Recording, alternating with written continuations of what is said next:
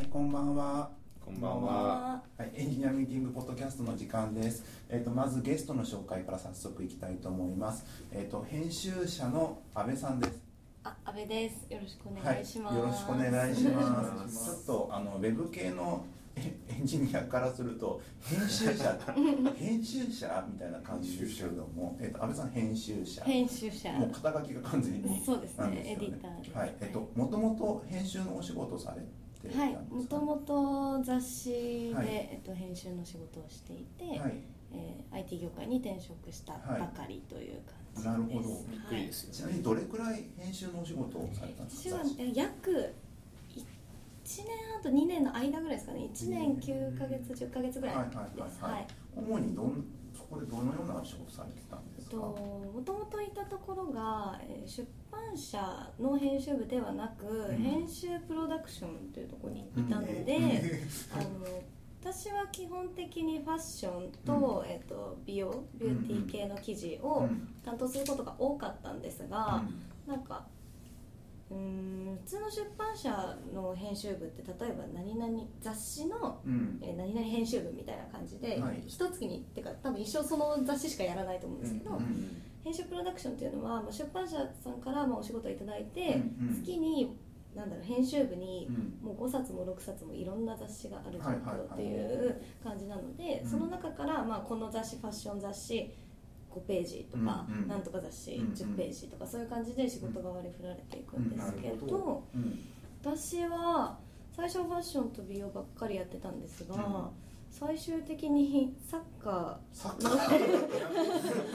スポーツに美容かな。あのーあるサッカー番組某有名サッカー番組のオうん。フィシャル本を作っていたりとか、おあとグルメとか、うんうん結構いろんなことをやってうん。エクササイズ系だったりタレントさんの写真集だったりとか、ママ雑誌とか。誌。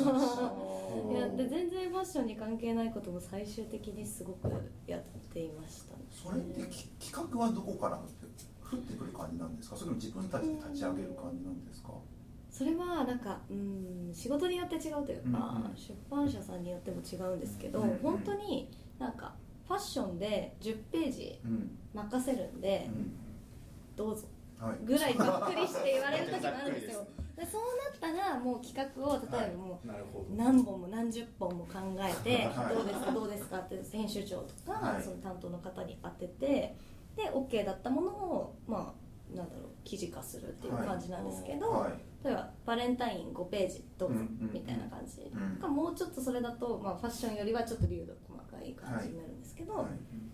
まあ、ガチガチに決まってる時はもうモデルさんもこの人で、うん。えーカメラマンこの人でこういう企画ではいはい。はいこういうのをやってきてくださいってもうテンプレート通りにはい。やるっていう時もありました、えなるほど。結構もうなんなんていうか流流動性というかまあなんか、うん。柔軟にやってる感じそうですね。もう臨機応変っていう感じ。それってなんかもう私ファッション全然興味ないんだけどっていう人でもアサインされてなあんとかりますありやるみたいな。ますだから私それはなんかもうメソッドが確立されてるってことなんかネタ帳みたいなのがあってそこからこう引いてくるみたいな。いやなんか雑誌の編集者って結局自分が好きじゃないものとかも、もちろんそのいいように紹介しなきゃいけないとか、うんうん。例えばファッションの中でも自分が全く可愛いと思っていない靴をどんだけ100ワードでこの靴の魅力を最大限に伝えられるかみたいな、うんダッサって思っても、うん。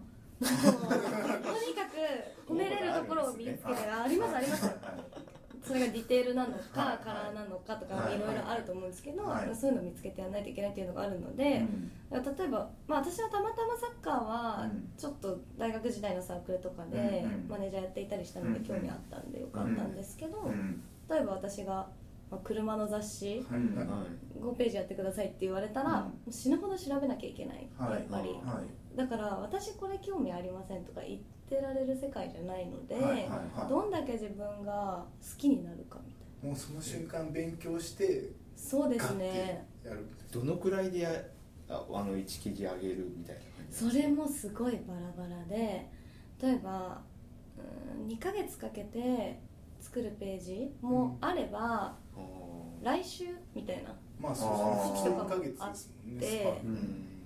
いやマジで？みたいな来週はやばい 全く知らなかったその1週間の間あにもう鬼調べる調べて。うん。あげなきゃいけないですよね。それはだからもう個人によるわけですよね。そうですね。なんか会社のなんかやり方としてどんな人でも入ってきたらこの手順に従って調べてまとめれば大体紙面が作れるってわけじゃなくてもうよろしくっていう感じで編集者にバーンってきて個人で頑張るみたいなそれすごいなすごい世界だな。なのでちょっとあの先にもうテーマ言ってかないと言う暇なくなっちゃいそうな気がするので先に言っときます。では、えー、と今回のテーマは編集のお仕事はい。あのエコー入れとくんで後ろでねわからないことだらけ。そう分からないことだ今今ちょっと聞いただけでもなんだってっていう感じになったのですけども、えっともうスケジュールもあ内容も何が来るか分からないし、スケジュールももうピンキリでなってくると、えでもそれをどうにかやっていかなきゃいけない感じになってるってことですか、それで結構生活が大変なんかもう不規則なイメージ全然編集ありますけど、不規則なもんなんですか、それで言うと私の最高記録は会社に6泊。ほう6泊。やばいですね6泊。6泊7日風呂なし、おおうん。睡眠時間1日、まあ、30分あればいいかなぐらいでしたね。えそれってなんかですね。ぐ偶然なんか結果的にそうなったみたいなんですか？あももう結果的にっていうかなんかもういろんなものが降ってきて、あうん。帰れない。あれ？あれ？気がついたら3日経っているみたいな。あれやばいみたいな。あそろそろ帰りたい。いや無理だ。っていうのの連続で。でもつわものがいて、はい。会社に、はい。31歳の男の人、はい。まあおっさんが働きが14泊したんです。よ14泊。おおうんもうおいにの方が。もうダメですよね。丸々ですね。31歳って言ったらね。ふそれも風呂なし。風呂なしでもうちょっと途中から結構きつくて。はい。匂いが。はい。帰れないんですよね。ーだって半月ですもんね。はい。お風呂ぐらい行きゃいいのにね。そんな暇あったら原稿え書かないとみたいな感じ そんな暇あったら寝るんじゃないですか？その状況だともしかして。お風呂であ確かに。わかる、うん。いやもう外に行ってみたいなくだりがもう無理。監か禁みたいなえなんだろう5分でもいいからここでこう。寝たいみたい。な自分の匂いはあれですもんね。多分慣れちゃってるから、うんうんうんその自分の匂いは気にならないけど多分寝る方はもう多分ギリギリだから。でも女の先輩とかがなんかそういうの見てクソみたいな感じでこうアロマのシュッシュみたいなのはいをスプレーを撒き散らかし始めるんですよ。だからそうなんですよ。だから結果結果まあ私混ざっのちゃう位置的にはい。右隣女の先輩、はい前の席その男の人で、はい。もうダブルパンチがすごくて、はい。鼻がおかしくなっちゃってもうそんで自分だ自分だってもう下手したらその2泊とかさ、うん。まあ6泊が最高だとしても、はい。普通に1泊とか2泊とかが本。基本であるんですもんね。週に1回は必ず週泊まります。1回泊まりでやっている感じで。一応それってやっぱチーム戦なのそのその辺の人たちがみんな忙しい時はみんな忙しいみたいなあ個人戦で個人が忙しい時があってみたいんじゃなくて？えっとですね例えば会社に3冊大きい雑誌がボンって来ていて、全部じゃあ何何百ページ何百ページ何百ページみたいになってた時は基本的にチーム体制を組んで、なんかさこの5人はこの班この5人はこの班みたいな感じになってるんですけど、なんか、まあ、そうなると同じ雑誌のグループやってるグループは、えー不規則な感じが同じサイクル、うん。生活サイクルが同じになるので、まあ、忙しいタイミングとかは一緒になるんですけど、大体なんかみんなちらほら別の案件を持っていたりとはいはいかはいみんながみんなで同じ雑誌を作ってるわけじゃないのでその編集プロダクションっていうところは。だから私だけが持っている雑誌とかもあったりしてうんそういう時はもう単独プレイですよね。うん。全員考慮終わって帰ってるのに自分だけ3泊とかあります本当に働きマンって編集働きマン。でしたっけ？あ編集だね。ああの世界観か。働きマンの世界観で合ってます？イイメージ。働きマンもよこあのファーストクラスですファーストクラス。ファーストクラス。のまあ確かにファーストクラスそうだっけ？あの沢尻エリカのドラマです。あ編ー集者の女のはそんななんかうん帰れねえとかなかったじゃないですか。でも結構机で寝たりソファーで寝たり。でも働きマンほぼ働きマンは菅菅野美穂が主演してた日テレのドラマですねまあまあ編集、まあ、うんファーストクラス想像してれば分かる。俺見てないけど、うん。ファーストクラス。ご飯はずっと納豆巻きってやつですね。そうなんか食べる余余裕がないいってあでいう。も食べる余裕ないとか。感じのやつで。それであだいぶ合点がいきましたね。それでよかった俺俺見てないか。らえわからない方ちなみにその眠い眠い中でやってても、やっぱどうにかなるもんなんですか？うん最終なんとかなりますけど なんともなならないっていうかうーんそうですね。誤字脱字もあるし、結局生産効率すごい落ちてるみたいな日もうんあります、へえ実際そそもそもその雑誌の話するの軽くさっきうん。あの、仕事の依頼が来てって話がありましたけど、細かく見ていくと、うん。まあ依頼が来ました。でどっちかななんかある程度形が決まってるものもあればうん。決まってないものもある、うん。で決まってない場合にまず最初にえっ、とプラなんか編集会議みたいなそうです企画会議企画会議どういう感じで決めるんですかね。さ例えばさっきの例えで言うとなんだろうな、うんバレンタインデーだと少しカチッとしてるんですよねきっと。そうですね。じゃあ例えばクリスマもうすぐクリスマスですよ。うん、うんうん。クリスマス先にハロウィンの方がいいか。このタイミングだったら、別にそれはまあまクリスマスの方がまあ広いですクリスマス。の特集ってなんかうん。何ページ10ページって多いんですか？まあ結構特集にしては結構しっかりしてる方だと思います、うん。大体8とか6から8が多いですかね。うん。だから関東あのはい。最初の方の関東の特集とかだと20ページとかうん。続いたりしますし、例えば雑誌によって違うんですけど一冊特集主義みたいなところとかってあるじゃないですか。ポパイ。とかあはもう一冊丸ごとではい。特集なね、特集の中でまたさらにどういう企画をやるかっていう感じの話になってきますね。ーじゃあまあ例えば8ページで何かやってください、うんクリスマスでって言ったらまず最初にやることが企画会議。そうですね。自分でまずリサーチして、はい。今年のクリスマスの傾向を調べてみたりとか、うん。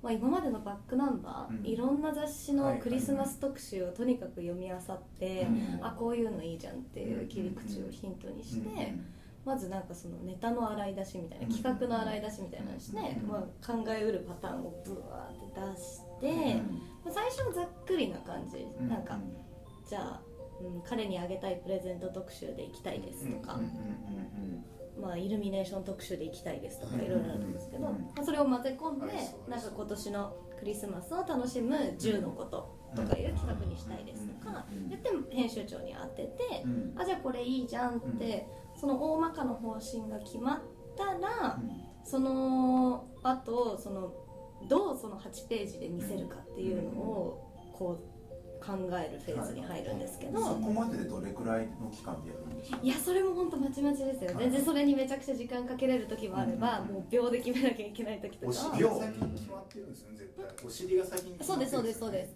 絶対に変えられない取材に時間かかるやつはもう企画の段階で潰れるしみたいな。でもひあの日付だったらまだわかるけど秒で決めなきゃいけないっいややばかったのが、はい。本当に一番やばかったのがバレンタインの時に、うん。バレンタイン特集をやってっていうことしか言われてなくて、うん。とりあえずなんか考えようかなって考え始めようとした時に、明日このモデル撮れたからこのモデルで撮影してきてあーって言われてえ？みたいな。まずロケ場所決まってない。ヘアメイクいない。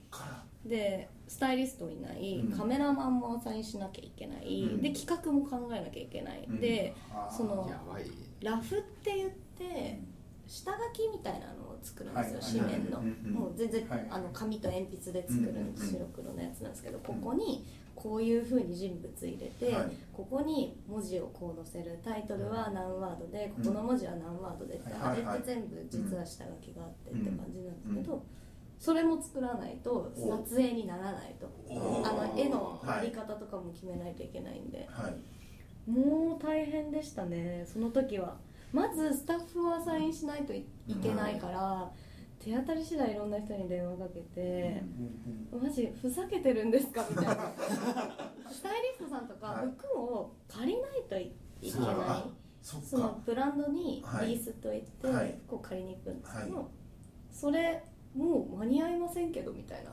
で ですよね。ですよね。ででヘアメイクさんもいやちょっと明日明日この時間撮影入ってるんでみたいな。うん。ですよね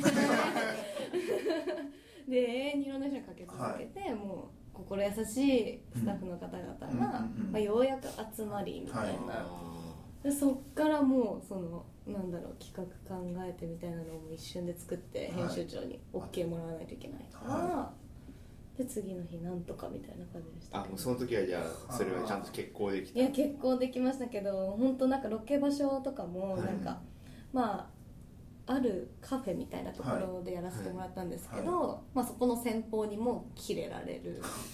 ただ前日に明日の朝から撮影行かしてくださいってはい言って、はい。行けるもんじゃないので、はい。シフトがねバイトに。そうです。いやいやいやみたいなうんそんな無理ですよ。そこをなんとかもうめみっちゃ頭下げて、はい。本当にお願いしますみたいな。困困ってるんですかも出しまくって全部の人からこう切れられますもん多分一そうですそう瞬は裁量って結構広いんですねそもそも。だってアサインとかも企画もあれば、うん。全うん全部頭下げたりとか。同時進行で全部こうこなしていく感じですもなんんかね1ページを作るにあたって、うん。本当に真っ白の白紙の部部分からうん。最終的にあのカラーの紙面になるまでうん全部うん。管理するのが編集者の役割なので、まあ、そこに、まあ、ファッションだったらカメラマンスタイリストヘアメイクモデル、えースタジオとかそういうスタジオさんとか、まあ、ライター雇うだったらライターさん、はい。あとページをデザインしてくれるデザイナーさん、はい。は印刷業者の人ともやり取りしなきゃいけないっていうのがあるのうんで大体なんでしょうね。1企画で10人ぐらいの人が携わっているのをうん。1人でまとめなきゃいけない。全員のスケジュールを合わせなきゃいけないしその後記事化するってとこまで持っていかないといけないのでうん。10企画とかになると大変なんですよ。単純計算で100人の人を同時進行で相手しているので。えー急に電話かかってきて撮影中とかに、カメラマンの田中ですとか言われても、はい誰？みたいな。ど の企画のどの田中さんかわからんよみたいな感じで。いやもうあちょっと今撮影中なんでかけ直しますって言って、はい。もうめっちゃ調べるみたいな、はい自分の手帳にとにかく書いてるやつを調べてあみたいなスカート企画のカメラマンさんでいや判明したところでかけ直すみたいな。なるほど。あの話ですよねみたいな。感じでなるほなるほど。本当誰かわからない。それってなんねか毎回同じカメラマンとかじゃないってこうーんそうですね。スケジュール合わなかったら別のカメラマンの人そうですとフリーランスをその都度こそうですそうです。それって会社単位でこうやっぱあの誰かカメラマン知らないですかみたいな感じで、あの他の同僚とかにこう聞いてかけるみたいな感じなんですか？そうですね。今まで会社で仕事をしたことがある人うん。にかけるとかそれでも捕まらなかった場合とかは大体毎月こうブック見せみたいな感じではあの僕使ってくださいみたいな感じでフリーの方が営業に来るので、うんはい。そういうののブック見たりとかして、うんうんうん。あこの人良さそうじゃんみたいな人にそのもらった名刺に電話かけるうんとすごいいろんな人をこう頭の中にこうそうですね。入れながらやってるでもやっぱなんかこの企画はこの人だなとか、うんこの人とメイク企画やりたいとーか、うんうん。それなんか相性とかもあるんでやっぱモデルさんとこの人が合わないとかもあったりとかするんでもう全員の場の空気感を考えて人を当てはめてみたいな。でもダメだったらまた次な。んか手帳がめちゃくちゃ分厚そうですね。そうですね。普通まあ分厚いっていうか普通なんですけど、うん。もう何書いてるか分かんないぐらいもうぎっしりです。本当にすごい。そんなところから インターネットの会社に全然違うところに。そうですね。やってることは編集で編集。まあ、キュレーションサイト系のキュレーションを今やっているはい感じなんですよね、はい。何きっかけって何かあったんですか？きっかけは、まあ、皆さんご存知の通り雑誌業界出版業界ってすごく低迷している状況があると思うんですけど、うん。うん。なんかその中でやっぱり制作費とかもすごく少なくなっていて、うん。なん。なんかどうしても自分が作りたいと思うもの、うん。なんか思い通りになんか作れないような状況が発生してきて、なんか例えばこういうカメラマンさんをアサインしたいけど、うん。予算がこのぐらいだから、うん。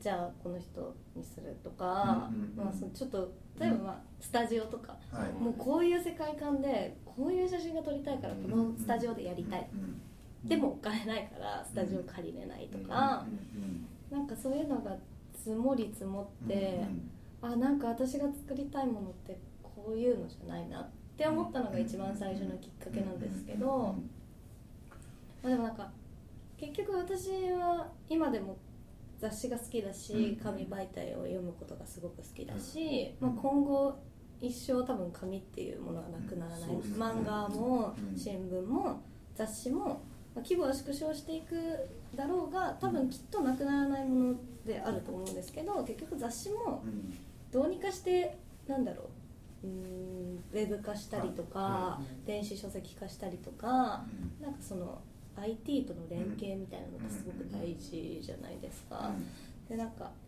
いずれなんか IT 業界とかが、うん。なんか雑誌出版社とか買収する日がなんか来る来そうだ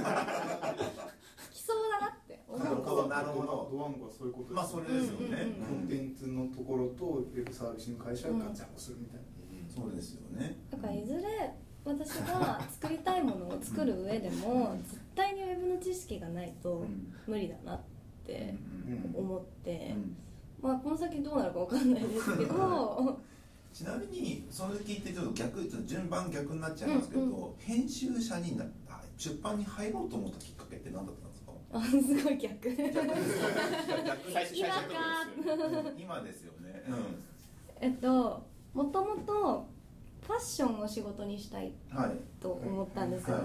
すごいおしゃれすることが昔から好きで、なんかうーんファッションをファッションというかあれですね女の子を作る全てのものにはい。関わっていたいって思ったのがきっかけでうん。なんかその中でもファッションとか美容があの好きなんですけど、でもなんか服飾の学校に通っていたわけでもないし、うんヘアメイクの学校に通っていたわけでもないし、うんなんか別にそういうメイクさんになりたいとか、はい。パタンナーさんになりたいとかデザイナーさんになりたいとか、はい。は販売員になりたいとかはい。っていうのはなくって、っていうのもなんか私は髪の毛だけをうん。なんか紹介するとか、はい。綺麗にするとか、うん例えば靴だけ売るとか、うん服を売るとかじゃなくて、その女の子に関わってる全ての、もう香水もそうだし、はい。もちろんヘアもメイクもネイルもうん。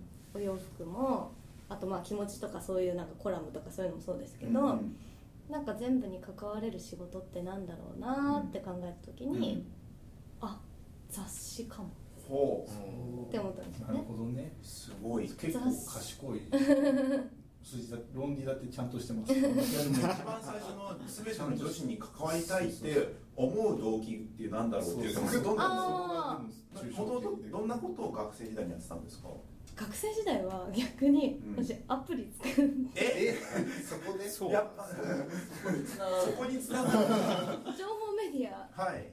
専攻してました、はい。ゼミで。えー。それでえ AR とかつく使っえて AR 使っちゃう AR 使って教育のアプリというか AR をどう教育の中に取り入れていくかっていう。話で、はい。なんか教育メディア教育論を専攻してたんですけどほそれで全然違うことやってました。うなんかきなんか当時だとなんだろうキネクトとか使ってなんかその画面と QR コードじゃないですか。QR コード黒板にそそのの頃のとかそういうレベルの時あなん代じゃない。か例えば写真を読み取るとか、ああ全然この景色とかもどっかマーカーにして、はい。こうやったらあの時計が反応して、はい。まあ、ここに現実できる、ね、そうか AR から来てそこで何かのきっかけで女子を全てね。なんかそこはあんまなんだろう学生時代に学んだことって本当に多分関係なく。関係ない。あの将来そろそろ決めなきゃなぐらいの時のタイミングでまあまあ女子をうん全部関わることに携わりたいと思って雑誌だと思って。ね。でもあれですよその前にあの AR その情報メディアを、うん。あの先行しようと思ったきっかけがあるわけですよねうんそれは単純になんか面白そうだな。ノリでだ。ノリで。自分の心が赴くままに。えでもそれでそれでちゃんと出出版って結構就職大変そうなイメージがあったりするんですけども、ね大変なんか普通に結構もう知識もなきゃいけないし、うんうんなんか新卒あんま取らなそうですもんね。ああそういう意味で二人とかそんな感じがする。で実際に出版やってすごいもう多多忙を極めるうんうん生活だったわけですよね、うん。それでまあ IT 来てでまた編集やってる感じ。なんかなんかすごいですね。戦略がすごいですね。なんかがすごいうん。あもともとあれあれはいいんですか？結局。なぜ女の子を全てに関わることにいやいやそこが一番気になってますいや なんかなんかね一旦突飛ばします。っ込みどころが多すぎて あのまっすぐ全くいけないです。よ気になったことそのまま口に出しちゃってますそれに全部ちゃんと答えてもらうとこういう感じのようそうそうそう。インタビューって難しいんですよ難しいどうやどう誰に教わればいいかいまだに分かってない。とかじゃないですか。え？タモリとかじゃないですか？上に聞くまあずっとずっとやってますからね。ここの道のプロですからね。まあそうですよね。でさすで早速聞きましょう なぜ女の子を全て変えてやろうと思ったのか。うん。なんかもともと私女の子に生まれたことがすごく嫌あれだったまたややこしくなった。あでも全然別にあれですよあの普通に男性が好きですけど。それって小学生の時とかですか？あそうですそうです。あ小学なんかもう女の子と合わなくって生活とか。すごいお男勝りというか。友達ぶりは男の子男友が多かったです。はい全然。うんなんか男の子のノリとかはい。が好きなんで、はい。男の子女の子とおままごとするより男の子に混じって外で泥んこ遊びした方が楽しいみたいな、はい。これだいぶ遠いとこまで行ったんですけど大丈夫です。かねあ大丈夫です。帰って帰ってくるかなちゃんとなんかでもある時、はい。なんかもうこのなんだろうなんて言うんだろう。でも私は女の子が好きなわけでもないし、うん。男の子になりたかったなとは思うけど、うん。この先男の子になろうとも思わないうんから、うん。せっかく女の子に生まれたんだから、女の子として楽しめることをうん。最大限楽しんで生きようってうんうん。決めたんですよ。それはいくつ頃のことですか？小学校早い。よくわかんない。小学校2年生ぐらいの時に。めっちゃ冷静に見たんですよ自分。バーンって。で小学校4年生ぐらいの時に。あでも本当そんぐらいですね。ですよででまあそれはあれですか？メイクとかなんかそういうのに興味を持ち始めてとかそういうことではなくて。いや本当ふと。ふと。もう私は男の子になることができないなって。うん。あれでも逆に普通に一般的な女の子っていつぐらいからあのその女の子的な自我に目覚めるんですか？なんか化粧したいとか。そんな遅いしたいとかってあそれはもう幼稚園ぐらいじゃないですか。おままごとしたら多分それで、ねでもお化粧とかもだってうんお母さんがしてるの見てうん子供がま口はしちゃったますよねとかあるじゃんでも俺我々もお母さんの化粧を見てるけど真似はしないじゃないですかまあでもする人たまにいる女の子の女の子らしさが出てくる時でしょそうですねそれが出てくるのってまあふとだけど全然話しといたけど。それいつなんだろうな確かにそれ意識した小学生の時とかですよね。最近だと別に小学12年生でも全然やってる子はやってるし、でも全然興味ない子は本当に興味ないですよね。もういくつになっても興味ないですもんね。でもなんかそういう子がいきなり中学とか高校とか大学のどっかのタイミングでいきなりすげえ変わってたりとかしてデビューデビューすデるデビューするって。る。もうその頃から私ズボンを履き始めたのが大学生になってからなんですけどうん。小学校の頃からもうスカートしか履いたことないみたいな男の子みたいな格好をするのが嫌だっていうかその女の子を貫きたいと思ってたんで、はい。もうできるだけガーリーにみたいな。戦略的にあ逆逆に？うん？自分女の子女の子だったらただ普通にスカート履きたいじゃなくて、うん。もうあえてそうです。あえてあえて。そんな好きでもないんだけどあえて言ったろうってことそうそうそうそう。なんかもうよくわかんない。最初最初男子になり男子になりなりたいっていうかなぜ女子に生まれたんだろうと思っていた、ある日ダメだってなった、うん。そっからはずっと絶対スカートだってそうです貫いたって。それまで水色が大好きだったのに、その瞬間に水色を全部やめて、うん。全部ピンクに変えて、うん。ピンクしか嫌だみたいへなでもそしたらなんかいつの間にか自分もその世界にはまり込んでいて、はもう単純になんかズボンとか嫌だみたいなえーピンクの方が可愛いっていつの間にかもう素直に思うようになっていて、なんかもうその頃からお化粧とかも興味あったし、はい。髪の毛巻いてみたりとか、はアクセサリーつけてみたりとかして、まあ、お母さんのまあ根っこみたいな感じですいけど、うんうん。なんかとにかくなんか女の子が好きそうなものをうん。誰よりも取り入れたいみたいな。だからずっと小さい頃から料理もやったしとか、しょ掃除もやったしすごい家事も完璧に女としてできるようになりたい。うん。もう見た目ももう女の子、うんもう女の子らしい感じになりたいみたいな。でとことん女を追求して、うん。とにかく楽しむしかないみたいな。って思ってたんですよ。うん。で結局、まあ、そのまま大きくなり、もう大学に行ったけど、うんうんのノリで AR とか選択そこだけしてなんかずれてるんですよたたまにその計画立ててるんだけどたまにふとしたきっかけでなんか過去って。AR は男の子ものでも女の子ものでもないからセーフなんですよ。あそうなんだ。そこがセーフです。だからセーフだけど、うん。あそこでだからアメフトとか出てくるとおかしいですから、ね、アメフトは男子の方行っちゃうから男子の方じゃない方でしょ、なんかその頃なんか別の目標があってその頃っていうか結構昔、中学生ぐらいからなんですけど、なんか自分のお金で城を建てるっていう。白えあれはドイツとかにあるあの感じの城ですか？フランスとか。フランスとかの城？はい、あのシンデレラ城、はいはいはいはいはい。私は城に住む。はい2000年にですか？誰と戦うんですか？みたいな。戦争するための城じゃないから。戦争するための城じゃなくて。きっとちゃんと住むためのあのなんか住むための城。ディディズニー系の城なのかな？わかんないけど。そういう系ですシンデレラ城みたいな。誰戦で攻め込まれないために。じ城壁の方じゃなくて、ないですよねはいーでその自分でお金を稼ぎたいと思っていて、はいプラス私一人っ子ではい。親の老後を自分で見ないといけないっていうのがあったので、はい。なんか冒険はできないなってもう中学校の頃から思ってて、はい。だからなんかこうとにかく学歴だけつけて一流企業に就職してはい。お金もらって、一流企業行って城建てたり聞いたことないですいやっていう浅はかな考えですその時な。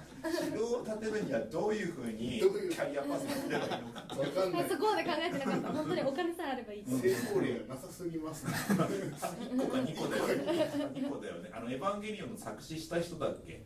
え城持ってるのいや城っていうかあの人はトルコ人と結婚してあトルコ人だっけなんかあの？印税すごいもうバッカバッカ入った入るようになったからなんかその流れかわかんないけどもあのートルコ人と結婚したらそのトルコ人の男性が、なんだどっかの世界遺産を買ったんだって。え。えで世界遺産って買っていいもんなんですか？なんか世界遺産かなんかどっかのすごいん鍾乳洞とか忘れたけど、うん。なんかそういう系の自然系のなんか買って、で不倫されて、うん。今離婚調停中っていうなんですかその。何それ。すごい気になる。なんかそういう人がいたりしてそれそれが唯一のあ成功例。僕は城あれですよ。城なん？か城変えるでしょ変えるでしょなんかそういう自然系の何かを変えるんだから。なんかいつもどっかの選挙に出てくる橋場秀吉さんは城に住んでいなかったでしたっけ？え？青森かどっかに住んでる。なんかたまに。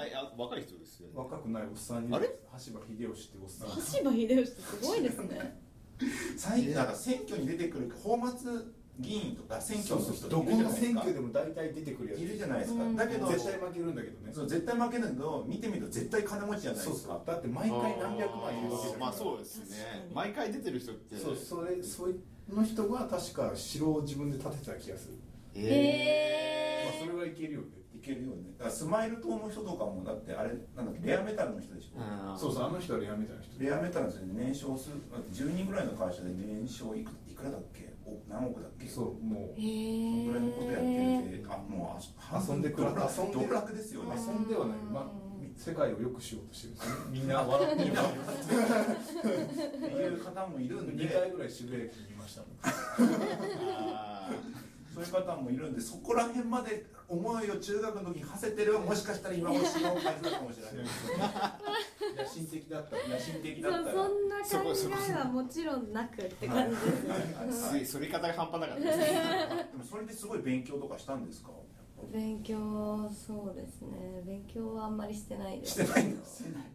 まあそれで順風満帆うにん。高校に行き大学に行き、なんかよくわかんないけど AR 学んでて そのまあ就職進路決めるみたいな時になった時になんかお金を稼ぐ、ううんん、一流企業って思った時に、うん。あ商社行こうと思ったんですよ。商社入ろうまあそこはちゃんとしてますね、うん。で商社に入ろうって思ってなんかいろんな人の話を聞いていたら、なんか商社入って何したいの？って言われて、うんあ別にそれはないなと思ってただ単にお金欲しいだけだった すげえ正直。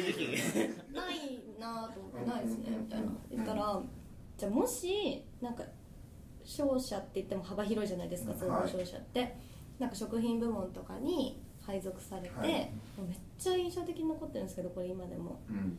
一生キノコの担当だったらどうするって言われたんですよ。うん。あキノコうん絶妙なとこ。来 るちょっと興味あるけど。みたいなと無理みたい。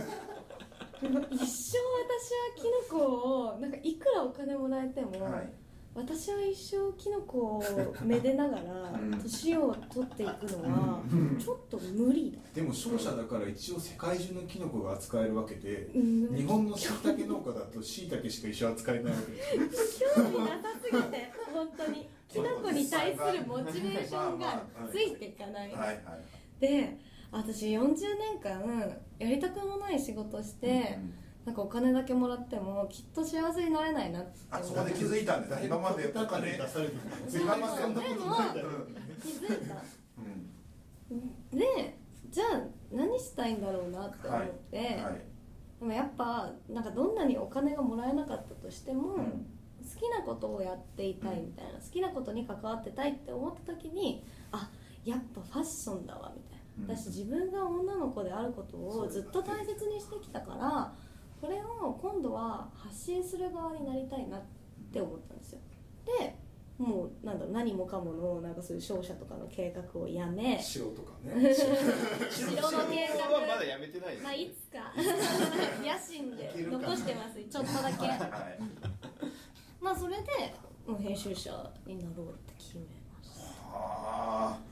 だいぶあ曲折そうがすごあいやかったなんかですごいすごいですね。なんかちゃんとあの最初から聞けばよかったねこれ。であでもの間違えなくてよかったですよね。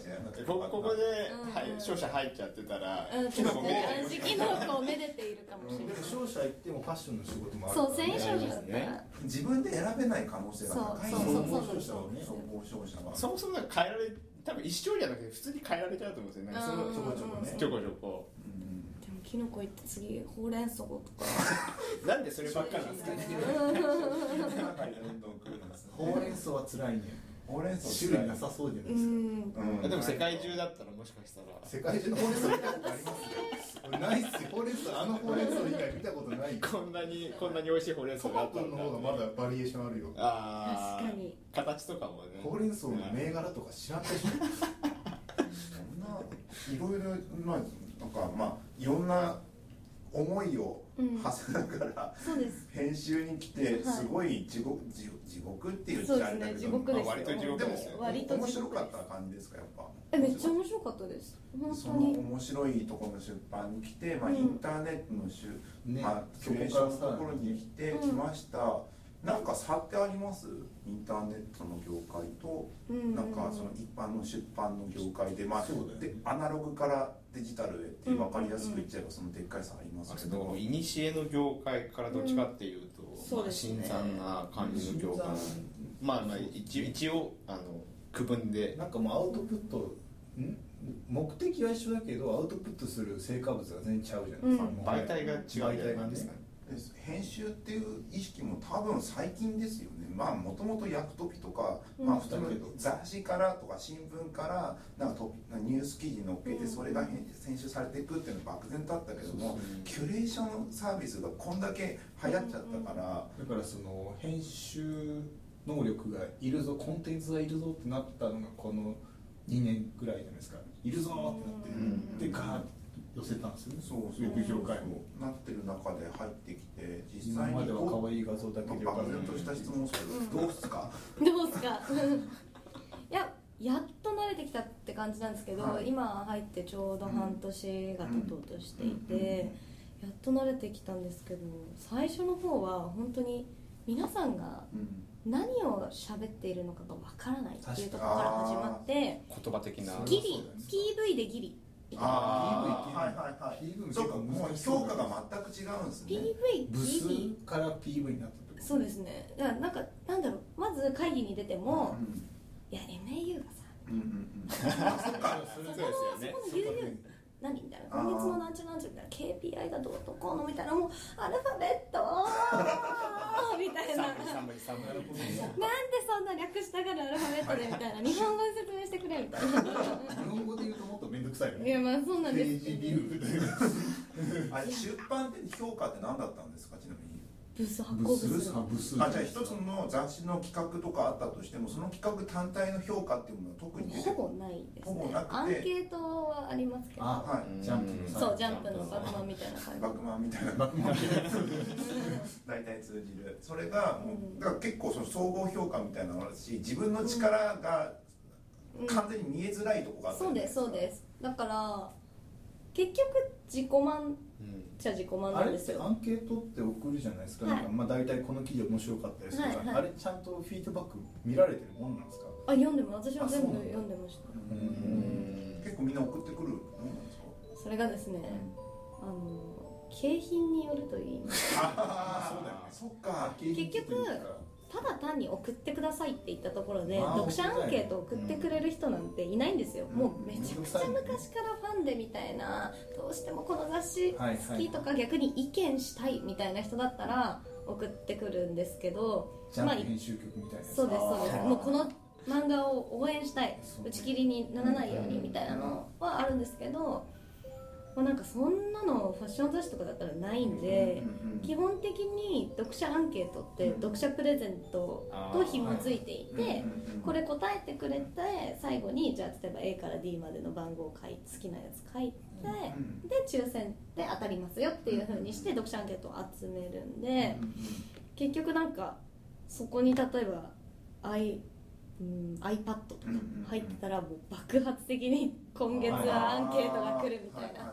でも全然普通のやつとかだったら、あこんだけしか来なかったなみたいな感じで読めないと思います。基本的には役立つものそうですね。あうん。の記事面白かったですとかなこの連載続けてくださいとかなんかもっとこういうの紹介してくださいとか、受ける受けないが分かるんで多分でもそれで言うとそこでしか測れない。なるほなんかキュレーションだとなんかもうその記事単位の PV とか分かるじゃないですか。例えば Facebook に流したらいいね数シェア数とか、だからリアルに読者に何が受けるのかっていうのがもう一発で分かるんで、なんだろう。社会のニーズを取り入れやすいっていうか、結局雑誌って結構編集者の独断と偏見というか、うん編集者が自分が好きなものを出してるというか、うん、一方通行なところがすごく多くて、うん結局出したけどこれ受けてるのかなみたいな、うん。それは分からない。結局誰にも分からない状況、うん。うんたまに自分が紹介したやつを街で着てる人がいたりして、はい。あー嬉しい。でも、はい。紹介してるのは私だけじゃなくて多分ウェブでも紹介してるだろうし、ってなるんでもうその記事が受けてきたのかどうかは分からない、うんうん。だから私はなんかその一方通行なのがうんなんかちょっとでもその読者とのなんか触れ合いが欲しいみたいなちょっと思ってたんで、もう毎月発売されたらうん。本屋に行って、うん。読んでる人を横で見てました。私の雑誌を手に取ってくれたみたいな、私も全然隣で立ち読みしながら、はい。わあそこそのページ私がみたいなって思いながら。我々もたまにあるか。会社になってたらあ使ってるってなるああでも今ではそうですよねアプリ見てくれてるとか。偶然でしかないですもんね。偶然しかなんか本屋だったらもう本屋でそこに行けば見れるポイントっていうのがうん一個存在するのはちょっと違いますよね。うん、やっぱそれはすごい大きい達成感。一個絶対になんだろうんううんウェブとかだったら記事とかって流れちゃいますけど、うんもう変わらないものとしてある感じ。うん。出版物に自分の名前が載るっていうのがすごい誇らしかったです、全然関係ないところでそれちゃいますけど、ん。効果測定しづらいじゃないですか雑誌って、はい。うんよく考えたらその本屋で立ち読みさせる雑誌を1個作っといてそこにコンバージョン取れる仕組みをあのいけんじゃね上から眺めとかでここのページまで行って買閉ったみたい離脱してるぞとかできそうじゃないですか今だったら。ずっと購読してる人って読まずにそのまま買っちゃうからそれはもうあれじゃないですか。別にコンバージョン取れてるからいいじゃないですか。その雑誌のジャ中のケ買いってどこかでどこの記事が良くて買ってるのかっていうのとか取りづらいじゃない。ウェブは取れるからコンバージョンポイントうん。コンバージョンのポイントとして取りたい。うそそう取れる。ような雑誌を作ればいいんだと思って雑誌でも。センサーつけといてパチパチパチここまで行ったら買ったみそんたいななアナログの中にいきなり記憶になるとなんかなんかやっぱその雑誌業界がなんかあんまりやりづらくなってきてるよっていうのは多分さっきのフィードバックのサイクルが遅いから、うん。アンケートで取らなきゃいけなくてずれてきた時に切り申しがしづらいからっていうのがあるじゃない、そうそう考えると今みたいな仕組みでコンバージョン取れるようにしてちゃんと正確な値取ればもう少しまだいけるかもしれないっていう、そういう意味ではカテゴリーが多すぎるから難しいんじゃないですか。その雑誌一個一個の毛色がすごい違うから、うん。そのコンバージョンのポイントも。ウェブも一緒じゃない？結局。まあまあそうなんですけだからどそれそもそもそれが取れなかったことがそのなんで雑誌売れなくなったんだっけをうん。解析する術がなかったわけだから、うん。まあ、ウェブによっちゃってるとか大きな要因もあるんだけど、うん。みたいなそういうのあるよなって一瞬思っただけ、うん確かに。すぐに自分の書いた記事がうん。なんかまあ成果として上がってきて、うんそれに対してじゃあこうだったらこういうのが受けるのかなって考え、うんフィードまあフィードバックループで、まあ、どんどん新しいになってそれで伸びたらおっしゃってなったりするそう感じですね結局受けなかったらすぐ差し替えもできるし、はいはい。あっていうそう差し替えもあるのか。そうですね。だからリアルタイムでなんだろう数字が自分で作れるみたいな、はいはいはいはい。あれがめちゃくちゃ面白いですね。今までなんか数字って言っても、うん本当に発行部数でしか見てなかったうんし、なんならその今30万部売れる雑誌とかってほぼないんですよ、うん昔は当たり前にどの雑誌も30万部以上売れてたんですけど、うんまあそんな雑誌の売り上げがいいわけでもないので大体普通の雑誌で15から20万部ぐらいとかなんですけどうん本当びっくりしたのがなんか1日で PV 全然1記事でそんぐらいいくじゃないですか、うんえ？みたいな。私たちが今まで1ヶ月かけて 6日間出ずに作ったあの雑誌が10万人にしか見られてないのにみたいな。もう1000万みたいな。うんうんうん1万いいねって何み読みたらたいな十分あるかもしれないですね。いやでも立ち読みする人そんなにいないでしょそこの場所で立ち読みしてて平積みだったら多分他の人はそこ見れないから。いや本屋どんだけあると思うんですか日本人。いやいやまあまあそうなんですコンビニもありますスマホの方の数が多いですよ、まあねそうそうそうそう。スマホでねちょちょっとなんかとヤフートピとかでっかいところに載っているだけでもそれだけで記事の接触率上がるだろうし数千万で上がるだろうしそう簡単に普段読まない人がよ読まれますもんね。まあでもスマホ様々っすよね、そういう意味では。そうですね。スマホニュースがアプリもできてそれで一気に来ただってガラケーのままだったらそういうものにならないから、やっぱ我々は雑誌を買わないとそのうん。ああいうものを、ああいうコンテンツを享受できないわけじゃない、ねスマホ様々ですね、今記事記事系だったらばそのスマホ様々で OK なんですけど、まあ、女性向けだと写真とか結構使ったりするよ、うん需要ってあるんですよねきっとまだ。うんうんうん。今そこら辺とかってなんかどういうふうにやってるとかあるんですか？写真写真というかいわゆるファッション雑誌、うん。うんファッション雑誌見せ方がすごい重要になってくるやつってことですか？いや写真をとオリジナルで作るとかそっちいやなんか単純にうん今今の話って全部ニュース系サイトの話なんですよ、はいはい。ニュース系だったりとか確かにテキストベースでうん。なんかあったまとめサイトだったりとかの話なんですけど本当になんか女性雑誌ってうん。なんかもうもっと絵絵が絵とか写真でいっぱいになってうん。表紙とか。なってるじゃないですかなんかそうしたら広告ももはやコンテンツになってますもんね。最初の5ページぐらい毎回違うじゃないですか、なんか最近インスタグラムの広告すごいですよね、うん。普通にフィードでなんか写真でバーンってやってあってこんな人かフォローしてないけどとか思ってよく見たら広告広み告ってなたいなってたりとかしてて。なんかそういうふうになんか女女性雑誌とかもああいうふうなな媒体がいずれ出てくるのかなうん。確かに今のキュレーションとかあの辺文字ベースだけど大体なんか画像とかが取ってくる。そうですね。だから結局防具だったりとか、はいはい L とかまあ、WWD とか紙面と連動しつつあのウェブサイトとかニュースサイトを持っている雑誌社とかは、うん。もちろん取り下ろしたやつを載せているので、うん。圧倒的に写真は綺麗ですね。なるほどね。だからどっかでその他の普通のそういう大きな防具とかじゃないそういうサイトもうん。結局もともと編集でやってたそのロケハンして写真撮って企画決めてってやるフェーズをやっぱウェブでやり直さなきゃいけなくなってくるんでしょ今だと編集だけでこうテキスト取ってきて画像取ってきていけるけど、どっかでもう一回その昔の雑誌のメソッドがなんか明日までになんか。またか。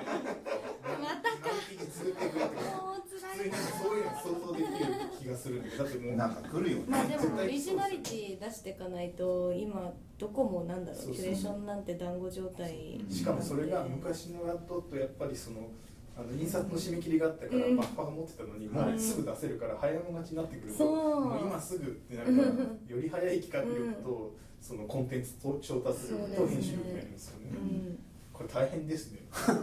地獄しか見えない。地獄しか見えない。雑誌より恐ろしい未来が待っている気がする。しかもね PV コンバージョン全部わかるから、ね、全部わかっちゃうから。ねわかるから。怖い。いやもうそあれそれで逆になんかそうやってコンバージョンとか見えすぎて、うん。なんか自分の思ったように書けないとかならないんですか？雑誌だったらある程度なんか自分のエゴで言ったれって言って、まあ、失敗しちゃったけどしょうがないよねって終わるけど今ってその結局 PV とか見れちゃうから、うんうん。言ったれって出したけどなんか全然ダメだからやっぱ差し替えなきゃいけないわってあへこみますね。軽く。結局これが自分でいけると思ったことを伝えたかったのになんか自分を押し殺して受けるものを作らなきゃいけないみたいにうんうんうんなってきちゃう、うんうんそれは言い過ぎちゃって。ありますね。でも逆にネットって無限じゃないですか。冊子だと紙の、うん。まあ、ページ数で限界ですけど正直記事系だったらばうん。いくら投稿しても、うん。まあ確今かに今って制限とかあったりするんですか？なんかな投稿制限。なんか投稿制限とか一週一日何記事までとかって今なんかあったありするんですか？特に制限はない。なんかもう自分の書きたい量だけ書ける状態なの。そうですね。だからまあ受ける何個も受ける数を打つっていうことも可能なんですよね。ありなんですかね？どうなんでしょう受けるやねつ書いて好きなのを書いてこっち PV 少ないけどまあいっかってう。いう、ん。まあうちの媒体の場合そのえ中の人たちは書いてないんで編集メンバーは書いてないんでその CGM の方が書いていただいたやつをどうキュレーションするかあそうかってい。うそっちの方がそうですね。なるほど話ねですね。難しいね。ちょっと1時間話聞きましたけどすっげえ面白かった。面白かった分なんか全然なんかなんか俺なんかそろそろどっかの誰かが働きマンのウェブ版やれるんじゃねえかって気がしてきますよあ漫画漫画ね。でね。だからあ結局ああいう編集業界のこと知らないはずだけど部数とかハードな仕事だって知ってるのは、うんああいう漫画とかのおかげじゃないですか,、うんうんうん。そろそろそういう漫画があれば PV とかをこうやってくれるわけでしょ、うんうんうんでそれで覚えていく人たちが増えるんじゃないの？今のところあるのってさあの僕が勤めてる S 会社ブラック企業あ確か今は SIR とかあそこら辺だったりの漫画が来てるからそろそろウェブ系ウェブ系来ます。来ますよそろそろあの4コマとか4コマとかなんかショート漫画なんていうの？あのゆるゆるい系。あゆるい系の。ああれだったら普通に SIR と SE とかあるかあるんで。あるんですね。うん、そろそろウェブウェブ漫画が、うん。安野萌子あたりが働き 働きマン終わってない完全にあのもうあの頃と全然違うから全然連載できないよみたいな話になってるみたいですけども。そうなんだ。世界が変わっちゃってるからあの頃の編集はまだあんな感じだったけど今はもっと違うよねってなって、うん。なると今って結局今の女性って雑誌に行かずにウェブに来たりするじゃないですか。うん。でなんか過酷な中揉まれていくわけでしょ、うん。制作会社とか入ったら結局なんか6日帰れませんでしたみたいな。とかをやるのがそろそろあってもいいかもねウェブで。ウェブウェブ版の働きマンウェブ版。あそこで PV とか今出てきて、PV って何だろうって言うわけでしょ、MAU って何なんだっけみたいななんだみたいなんか炎上とか取り上げられそうだな。働きマンもなんかなんかなんか謝りに行くフェーズあったじゃないですかあある先生に、はいああいうことでしょ？うん。炎上して。る炎上しましたってなって。ネットで炎上してます。そうそう。そう燃えた燃えた。そうっすよねまあちょっとそんな感じでちょっとあっという間に1時間でそうですねあっという間だっやっぱ喋れるじゃないですか。最初本当によかったこんなんで大丈夫ですかって言ったらめちゃくちゃ喋れるじゃないですか、すげえアウトラインに引っかかって一時期うんアナウンサー目指してたことあるんです。よどういうことどういうこと？また一つ挿入が。そうそうそう。それでスクごい。ールに通ってたことがあるんではい。喋、るの好きなんです。よ ザクザク出てるこれ。遍歴がすごいんで。すごいですね。まあでも女性しかできないことって言ったらアナウンサーもありですもんだから。女子アナ？さっきのだから女性のところで言って女性を女性女性しかできないことじゃないですよね。でもだまあ男性自分が女子をそうそう女子アナっていうブランディングはできないじゃない男性にはだからそこに向かっての確かに正しい女子アナでお城は作れないから勝者 そこの切り女子アナだともしかしたらどっかにインタビューした時に不合にと結婚するかもしれないですから。そうです確かに。それはあるかもしプロ野球選手とかが一番ありえるますねうんれない野球選手城持ってる人聞いたことない。どうにかそこはねなんとかなるかと。はい、はい、そんなわけで1時間ありがとうございました。ありがとうございました。です